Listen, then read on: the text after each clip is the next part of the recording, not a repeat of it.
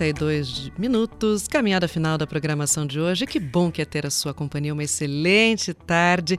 E a gente está aqui bombando o assunto oficina de música e conforme prometido agora há pouco, tem entrevista ao vivo e das boas, gente. A 40 Oficina de Música de Curitiba apresenta o show Edu Lobo e seus convidados Vanessa Moreno e Ayrton Montarroias. Esse show que está marcado para o Guairão hoje à noite às 8 horas, para a gente entender um pouquinho do que vai rolar na dinâmica desse encontro, quais as pérolas que eles estão separando para a gente prestigiar, conhecer um pouco mais da história de cada um e todos os outros detalhes. Eu estou ao vivo na ponta da linha com o nosso querido Beto Pacheco, que está lá no Guairão, no ensaio desse belo encontro e vai trazer os detalhes para a gente. Beto, é contigo, bom trabalho. Conta para a gente o que vai rolar de bom por aí. Boa tarde, Tatiane Aires, aos ouvintes da Educativa. Uma alegria incrível. Tem alguns momentos em que é, são aqueles dias que mudam alguns mundos, né? Eu, como jornalista, hoje é uma dessas datas onde vou encontrar uma das grandes personalidades e seus parceiros ele também, ao longo da carreira, sempre é uma coisa que ele sempre fez bem, foi escolher parceiros. Então, estou aqui, olha só, não vai ser só com o nosso grande do Lobo, também a Vanessa Moreno está presente, aí tu montar arroz, eles vão subir ao palco logo mais 8 horas da noite. Eu vou começar falando com o Edu, que está aqui do meu lado, fazendo uma seguinte pergunta, no 40 edição da Oficina de Música de Curitiba. Só que também são 40 anos de um momento muito marcante da sua carreira que está ligado aqui ao Teatro Guaíra, né? Que é o Circo Místico. Dois grandes aqui para o Guaíra. Fiz o Circo Místico, claro que foi o mais conhecido. Poucos anos depois a gente fez também com, com o Chico, quer dizer, as letras do Chico, é música minha projeto chamado Dança da Meia Lua. Dança Meia Lua? É, Dança da Meia Lua. Tem que corrigir, porque às vezes eu sou capaz de falar Dança da Meia-Noite, não é, Dança da Meia Lua. Tá vendo? Por isso que é bom ter.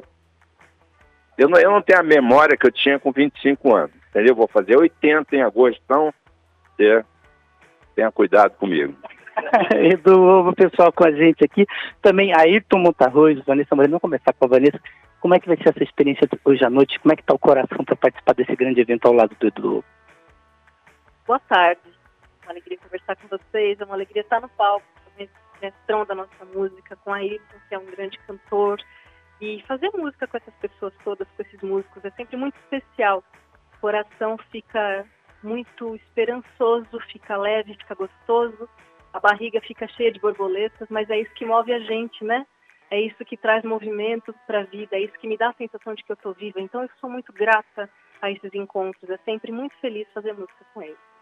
Maravilha. Ayrton Montarroz, quando estava passando aqui no corredor, falou que não conhecia o teatro, ainda foi lá dar uma voltinha ali nos bastidores, é, diferentemente do Edu, que tem essa tradição aqui com o Teatro Guaíra já de longa data. Como é que está a expectativa? o Edu dizendo que eu tenho 18 anos, que generoso, como sempre. Bom, boa tarde aos ouvintes. Estou muito feliz de voltar aqui a Curitiba pela primeira vez no Guaíra, né? Esse lugar que tem história pela passagem do Edu e pela passagem de tantos grandes nomes da nossa música. Eu, como sempre, com os shows que eu faço com a Vanessa com o Edu, eu estou apavorado, porque é, é, uma. Eu acho que a gente é fã, a gente é fã, eu fico apavorado. Ele acha que não, mas eu fico, porque a gente é tão fã, eu estava comentando isso com a Vanessa, a gente sempre comenta sobre isso, a gente é tão fã que essa obra ela tem uma dimensão muito grande para a gente. Assim, é uma responsabilidade muito grande, porque o Edu é um dos compositores melhores da, da, história do nosso país e um dos mais difíceis também, né? De você fazer alguma coisa e todo mundo já cantou Edu Lobo, todos os grandes cantores. Então também o que é que a gente vai deixar para essa obra, o que é que a gente vai acrescentar. Então eu acho que a nossa missão hoje é essa, de fazer com que as nossas interpretações cheguem ao nível dessas canções, pelo menos ali é, é, pertinho, para que a gente possa ser validado aqui nesse teatro tão importante. Então, é um misto de gratidão, de agradecimento ao Edu, a toda a banda, a Vanessa, por essa forma tão carinhosa que eles sempre nos recebem, mas também esse pavor que é bom, que é essa borboleta na barriga. A Vanessa é sempre mais, mais doce do que eu, é a característica dela, mas me dá esse, esse medinho sim, eu sinto isso. Mas o Montarrui falou que está apavorado e o Edu brincou que a gente acredita, falou aqui do lado. Mas você também, no início da carreira, Edu Lobo, eu sei, ficava nervoso de subir no palco. Hoje é diferente depois de 80 anos. Meu essa carreira, eu ficava em pânico. diferente. Entendeu? Eu tinha acesso crise de, de vômito, estou falando sério. Eu me lembro do primeiro show que eu fiz na minha vida. Primeiro é o seguinte, nunca pensei na minha vida que eu ia ter que subir no palco. Sempre pensei em fazer música, isso é outra história Música eu faço em casa, no hotel, no avião, em qualquer lugar. Mas entrar no palco. E aí eu estava fazendo a trilha, isso eu devia ter, isso foi 60, olha que ano, 64. Foi um ano bonito, ano difícil. E eu estava terminando a trilha do Arena contra Zumbi em São Paulo com Guarnieri, Boal e aquela história toda. Aí, de repente, recebi uma ligação do Rio Luiz Oliveira, que era meu amigo, produtor e tal. Falou, Edu, ó, você vai estrear aí um show no Zoom Zoom. Falei, como assim? Ele falou, você, Trio Tamba, Quinteto Vila Lobos e Nara Leão. Eu falei, mas eu vou fazer o quê, Luiz? Ele falou, você vai cantar suas músicas. E... Bom, eu comecei, aí eu comecei a entrar já em pânico, entendeu? Já no telefone. E eu me lembro, na noite de estreia, isso eu nunca mais esqueci, eu estava com ânsia de vômito, aquela história toda, e pensando seriamente em deixar um bilhete muito carinhoso, ia ser uma coisa horrível. Queridos amigos, olha, para mim não vai dar, eu vou pegar um táxi, vou para casa, vou ficar embaixo do cobertor, entendeu? E aí eu vi um barulho de alguém passando mal no banheiro. E eu falei, ué, quem tá, quem tá aí? Aí eu vi assim, Luizinho, Luizinho, o que, que o Luizinho tá passando mal? Ele falou, é assim antes de todo show. Pô, Luizinho tocava piano desde os oito anos de idade, já tinha se apresentado um milhão de vezes no mundo inteiro. Eu falei, se esse cara tá com medo e eu, e eu tô com vergonha de estar tá com medo, vamos lá. Aí entrei e fiz. E a vida começou. E o resto é história. Aliás, falando de início de carreira, é, sua carreira, digamos, começou por conta de uma música feita com Vinícius de Moraes. A história é maravilhosa, inclusive. É, queria que você contasse, mas ela também não, não parou lá, porque você seguiu fazendo música e fez música póstuma com Vinícius de Moraes recentemente no seu último álbum, né? Exatamente. Essa história, a única dificuldade que tem essa história é que as, as pessoas têm que acreditar. Só que ela é absolutamente verdadeira. Eu não conhecia o Vinícius, eu fui chamado para uma festa em Petrópolis. Aquelas reuniões, todo mundo sentado e violão vai passando de um lugar de uma pessoa para outra e tal. Eu toquei milhões de músicas, muitas eram do Vinícius e tal. De repente, quando acabou tudo, ele falou assim: Você não teria um sambia novo, sem letra e tal? Eu tinha. Então, é, eu falei isso outro dia numa entrevista recentemente. Quer dizer, é, quando a chance surge, quer dizer, uma oportunidade dessa tão, um momento tão importante da minha vida, você tem que ter sorte também. Eu tinha sorte de ter uma música pronta. Eu podia não ter música nenhuma, não ia fazer na hora. Eu tinha 19 anos, um 9. Entendeu? Minha neta vai fazer 21 agora, sei lá, dia 20 de fevereiro. Minha neta mais velha. Os outros, e tem mais, então, cinco. Eu já estou no, no quinto neto. Mas, enfim, é, é isso. Então, são coisas que acontecem na vida que você tem que agradecer ao momento, né? Quer dizer, aquilo ali, aquela pergunta, você teriam, teria, né? E essa música Silêncio, que foi a do, do, último álbum do Quase Memória, com letra do Vinícius? Luciana, filha do Vinícius, que felizmente não está mais conosco, estava fazendo um, projeto de recuperar letras do pai dela, de todas as épocas e tal. Ela descobriu essa letra e mandou para minha irmã, que minha irmã cuida da minha editora. Ela que eu detesto direito autoral, eu não entendo nada e não quero entender mesmo.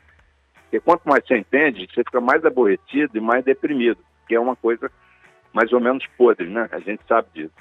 Mas enfim, e aí ela mandou a letra para minha irmã e eu, eu só pedi para minha irmã entrar em contato com ela para descobrir a data. Mas depois minha irmã descobriu que na letra ele bota embaixo 1957. 57 ele ainda era parceiro do Tom, acho que já era parceiro do Carlinhos e estava começando a ser parceiro do Baden. Então, a letra era linda. É claro que eu demorei muito para ter coragem de cantar, porque eu sempre acho que tudo que eu faço não está prestando. É coisa do meu signo, eu sou virginiano. Eu não desejo isso para ninguém. Sério. Agora, é engraçado que a Ayrton falou em obra. Eu acho que toda vez que alguém fala em obra, eu fico imaginando que eu sou ou arquiteto, ou engenheiro, ou então pedreiro. Depende do nível que o cara quiser botar. Mas, ah, mas está nas bases da música brasileira, com certeza. Vanessa, como que foi a primeira, assim, o convite, já que é, eu fico imaginando o Edu Lobo lá atrás, Vinícius de Moraes, numa festa falando tem uma música? Como é que foi o convite para participar, cantar com ele a primeira vez? Ah, foi. Eu recebi o convite de coração aberto, né? Tô falando assim muito de coração, mas não tem como não ser, como não falar de coração, né? Fazer música com essas pessoas. E eu me lembro da sensação do primeiro ensaio, né? Chegando e olhando para ele, meu Deus, eu tenho que fingir normalidade. O Edu Lobo está aqui do meu lado. Eu respirando e olhando, percebendo, olha, ele respira também, né? Ele anda, ele fala como a gente, ele faz xixi, né? Então, assim, é, perceber que ele estava ali, ele era uma pessoa, né? Que eu podia acessar e que, ao mesmo tempo, é que parece óbvio, mas não é, né? Quando a gente está de frente com alguém que a gente respeita muito e faz parte da nossa construção artística, a gente entra em parafuso. Então eu lembro primeiro, do primeiro momento que eu fui cantar com ele, né? A gente tenta não é, não ficar pensando enquanto canta, mas a minha cabeça ficava conversando, o Tico e Teco ficavam conversando o tempo todo, assim, será que ele está gostando? Será que ele vai falar, meu Deus, quem chamou essa pessoa para cantar, manda embora? O que que, que tá passando na cabeça dele? Ele ficava quieto. Falei, gente, eu não, não faço a mínima ideia do que eu estou fazendo aqui, eu vou embora. Quase que eu deixei um bilhetinho também, falando, olha, Lu, muito obrigado, estou saindo nesse momento. ótimo, porque eu não quero perder é o seguinte, eu fui encontrar com a Mônica, que a gente tinha que fazer fotos lá com uma fotógrafa que ela tinha em São Paulo, ela não podia ir para o Rio. E aí a gente sentou, estava esperando, fazendo foto, e a Mônica falou, como é, como é que tá com a Vanessa? Tá tudo bem? Você gostou? Eu falei, ela é ótima, ela é muito quietinha. Aí ela falou assim, Vanessa quietinha? e aí, de repente, ela falou assim, você tem ideia de quão, quão ou quanto você intimida as pessoas? Falei, pô, Mônica, eu não intimido ninguém, tá? Quando ela falou isso e olhou para mim, ela ficou vermelha. Eu falei, você ficou vermelha? Ela falou, claro. É, não... Não, intimida, realmente intimida. Eu tava, eu, eu tenho que admitir, eu tava tremendo ali, ali fora do, é... Ah, não, agora tô mais à vontade, um pouquinho mais à vontade. O, o Montarroz aí aqui já falou que ele ficou, fica apavorado cada vez que vai, vai subir. Mas tem outro lance também que eu acho que tem. Até queria que ele comentasse um pouquinho sobre essa questão, porque o, o, eu enxergo a obra do Lobo de uma maneira tão eclética, tão eclética, e eu acho que ela acaba até conversando um pouco com a aura, a hora da, da oficina de música, né? Você falou um pouco da complexidade em relação a, a, a essa grandiosidade da obra e também dessa variedade. É, como é que é o pré-evento, assim, se preparar para isso? É duro, porque o Edu, ele é, ele é brasileiro, né? É um compositor brasileiro. Pois não. E é muito doido quando você é um compositor brasileiro e um dos maiores compositores brasileiros, porque é muita coisa. O Brasil é um país de, de, de muita música incrível, né? E o Edu meio que sintetiza isso né, no trabalho dele em todas as músicas que ele faz, né? Ele tem uma, uma coisa que é da música brasileira, então só isso já é muito grande. É, mas, enfim, eu voltei a fazer aula de canto por conta do senhor Eduardo Lobo, para poder dar sempre o melhor que as músicas dele merecem. Assim. Eu fico estudando horas em casa, eu, eu canto com ele a Valsa Brasileira, que é uma música deslumbrantemente linda e que é uma música deslumbrantemente complicada de se cantar. É, é, cheia de, de, de, pegadinhas musicais, que eu disse, olha, a música do Edu tá até é fácil. Se você achar que a música está muito fácil, é porque você deve estar tá cantando errado. Você desconfia de alguma coisa, sempre tem um lugar que, opa, ali ele pegou. Porque, e você tem que ter, eu acho que a Vanessa, por exemplo, é uma cantora que, que espetacularmente interpreta a obra do Edu, porque ela tem essa capacidade, essa facilidade da, da coisa que não é a minha parada. Eu sempre fui muito cantor, intérprete, trabalho muito com timbre, com tudo mais. E eu fiquei muito alegre, porque eu jamais imaginei que o Edu pudesse me convidar para fazer uma parceria assim. Nunca pensei isso na minha vida, nunca nem me passou pela cabeça. Mas isso me animou a entrar num campo da, da, da canção que eu sempre adorei ver as cantoras cantando e os cantores maravilhosos que a gente tem no Brasil mas de me lapidar nessa coisa da melodia, de ficar cada vez mais atento a isso, assim, porque requer. É uma obra que é, cada nota importa muito nas canções, né? É, o, por exemplo, as primeiras notas da, da, valsa brasileira tem uma coisa assim ascendente que a, que a, que a melodia sugere e na que a letra diz isso também, né? A letra fala subia na montanha e a, e a melodia caminha junto com essa letra Então, se você não faz isso, dá uma frustração até pessoal. O Edu brinca, diz assim, ah, o público, a gente erra uma nota, o público diz, eita, agora todo mundo percebeu. O público não percebe muitas vezes. Mas dá essa frustração pessoal, né? Que caminha com a melodia, porque, porque com o Chico, felizmente, porque o meu hábito é fazer uma música, entregar para o parceiro fazer a letra. E ele só trabalha assim, ele não faz uma letra para alguém botar uma música. Eu já tive parceiros que faziam isso me dá um trabalho muito grande, porque às vezes você quer que o som seja diferente, aí reclama de alguma coisa. Por exemplo, quando eu tive que fazer, musicar um poema do Fernando Pessoa, eu não tinha para quem eu ia ligar. Posso trocar? Não tem, posso trocar. A, até na letra do Vinícius, eu quis mudar um verbo. Minha irmã entrou em contato com alguém que estava, a Luciana não estava mais com a gente, e enfim, alguém que estava cuidando disso, falou: não, deixa ele. Acho que era outra filha do Vinícius, a mais moça, a Maria tem impressão. Mas enfim, aí, não, não, pode trocar o que quiser, tá tudo certo. Um verso só, eu consegui. Agora, o Fernando Pessoa faz o quê? Liga para o trabalho do Edu é assim, o Edu é muito. É isso, ele tem essa, essa autocrítica até que, que eu acho jocosa, porque ele fala essas coisas, eu digo, Edu, você tá louco. Às vezes eu falo num disco dele, ele diz, não, esse disco não é bom. Isso é impossível você achar que esse disco não é bom. Ele tem essa exigência, assim. Então, a gente tem que cuidar dessas melodias, né, Vanessa? A gente tem que cuidar dessas músicas com o mesmo cuidado que ele despendeu para fazê-las. Assim. É uma responsabilidade imensa, gente. Uma história, aqui, uma história bonita, desculpa, te interromper rapidinho. Encontrei com o Tom em algum lugar e aí, do nada ele chegou perto de mim e falou: Sabe que eu não me incomodo mais quando troco as notas das minhas músicas, você sabe, né? Eu falei: Eu, eu não acreditei, porque não dá para acreditar. É claro que ele se incomoda. Para mim é um tiro, entendeu? Um tiro que me deram. Cada nota trocada é um tiro. Entendeu? É uma coisa que machuca, é verdade. Não é? Imagina, você faz a tua música, você ficou dias, sei lá quantas horas, escolhendo uma nota. Beatriz, teretó. O intervalo é esse, não é o outro. Entendeu? Então, quando fazem outro, e fizeram muitas vezes outro e outro, é cruel. O trabalho não é fácil, não. Hã? O trabalho vai passando ali, ele vai se desaguando numa coisa que não é sua, né? Tem, tem uma gravação especialmente de uma canção que eu fiz que tem uma parceria. Entendeu? bonito ver, porque enquanto a gente está cantando, né, passando som às vezes antes do show, ou até no ensaio, que sempre é um ensaio, né, mas é um lugar muito cuidadoso que ele tem, às vezes é uma coisinha que você fez, ele faz questão de lembrar, ó, oh, só essa nota, só não sei se você está lembrando, essa aqui, e a hora que você reforça aquela nota que você faz, faz toda a diferença, para mim, né? Toda a diferença no significado, até o porquê aquela nota está naquela palavra, às vezes dentro daquela harmonia também, aquela nota cantada naquela palavra, dentro daquela harmonia, às vezes dá vontade de ficar um tempo a mais para você causar mais incômodo ou não dentro daquela sensação. Então, isso para mim é muito precioso. Eu gosto muito disso.